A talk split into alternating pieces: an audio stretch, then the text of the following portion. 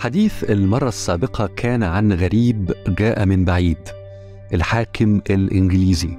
حكم أرضنا وهو بعيد عنا روحا ووجدانا. وبقى وأخذ وأعطى وأثر ثم أخيرا ذهب وابتعد. وهو في كل ذلك غريبا لا نعرف. حديث هذه المرة عن غريب آخر الأرستقراطي التركي. أو العثماني. غريب جاءنا من قرون لكن تداعيات مشروع محمد علي التي غيرت شكل مصر والشام السياسي والاجتماعي جعلته الأرستقراطي العثماني ينزل من عليائه ليكون بيننا. والنزول كان أحيانا خسارة لقوة واحيانا شهوة وراء المزيد من القوة. كما انتهينا في الحديث السابق أسامة أنور عكاشة يفتح لنا باب الارستقراطي التركي في الوجدان المصري من خلال قصة حب وهي محور أساسي في المصروية.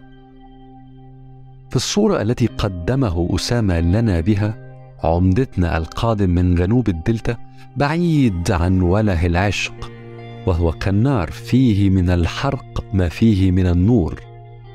وبعيد عن السير بلا حساب وراء الملذات وهي فيها من الدمار ما فيها من الإمتاع.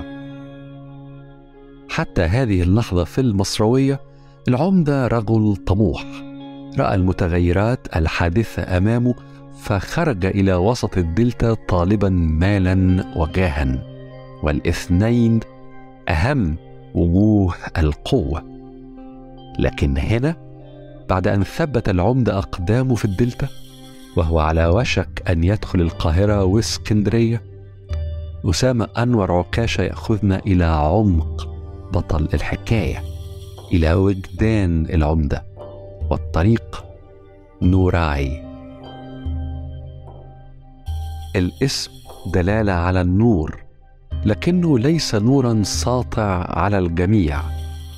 إنه نور لمن يصل إليه النور ومن يفهم فيستقبل النور. ياء الملكية في آخر الاسم مش صدفة.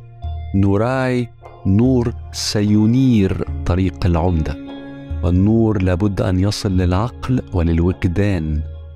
أحدهما لا يكفي. طريق الهداية التقاء الاثنين.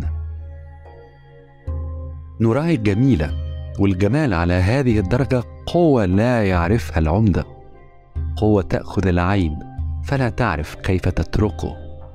قوة تأخذ العقل فلا يعرف كيف يعقله. قوة جمال نوراي في عقل عمدتنا إنه جمال قريب بعيد. جمال يعرفه ولكنه مع ذلك غريب. نوراي التركية لكن ذات عرق مصري. فيها من سحر الشرق ورقي الغرب فيها لمحة من سمرة النيل ولمحات من غيوم شمال البحر الأبيض المتوسط. والمهم فيها قليل مما ترسب من التجربة المصرية وهذا يلاقي وجدان العمدة وفيها الكثير من التراث التركي العثماني في رونقه الإمبراطوري وهذا جديد على العمدة. مشهد اللقاء ذكي. أسامة أنور عكاشة يجعل العمدة واقفا في قلب بيت جد نوراي الأرستقراطي التركي. بينما نوراي نزل من الطابق العلوي لترى الضيف.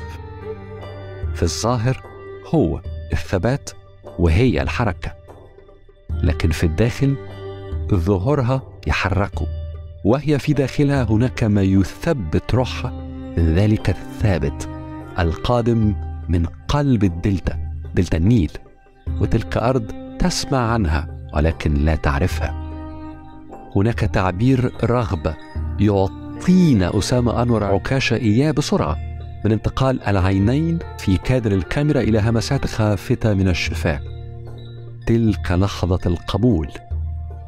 قبوله بأن يخطو إلى عالم جديد أن يتغير وقبولها بأن تحصر ضوءها له. هنا جوهر معنى نوراي في المصروية.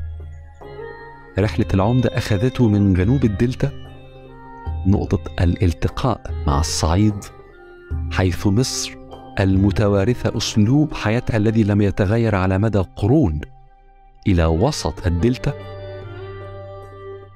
حيث بداية لقاء المتوارث بالغريب القادم من بعيد. لكن النقلة الحقيقية هي الذهاب إلى القاهرة. قلب مصر المنظم لحياتها. وإلى اسكندرية عيون مصر على العالم. في القلب وفيما تراه العين وترسله إلى العقل ليستوعبه تتشكل حقيقة الحياة. لذلك هنا يقابل العمدة نوراي القديم القادم من العمق في الجنوب يقابل الجديد القادم على السطح من الشمال. الطمي المندفع من النيل يلقي الهواء العابر للبحر الأبيض المتوسط حاملا معه النسيم إلى أرض مصر. نوراي هنا هي المستجد الذي استوطن مصر بعد التغيرات المهولة التي أحدثها محمد علي باشا وإبراهيم باشا وإسماعيل باشا. نوراي هي الغريب الذي سيمتزج بالأصيل. أسامة أنور عكاشة يجعل من زواج العمدة من نوراي قفزة في عقل العمدة وتغير حاسم في وجدانه. في ذات اللحظة التي سيتحول فيها العمدة وهو على وشك دخول القاهرة إلى تمثيل للوجدان المصري.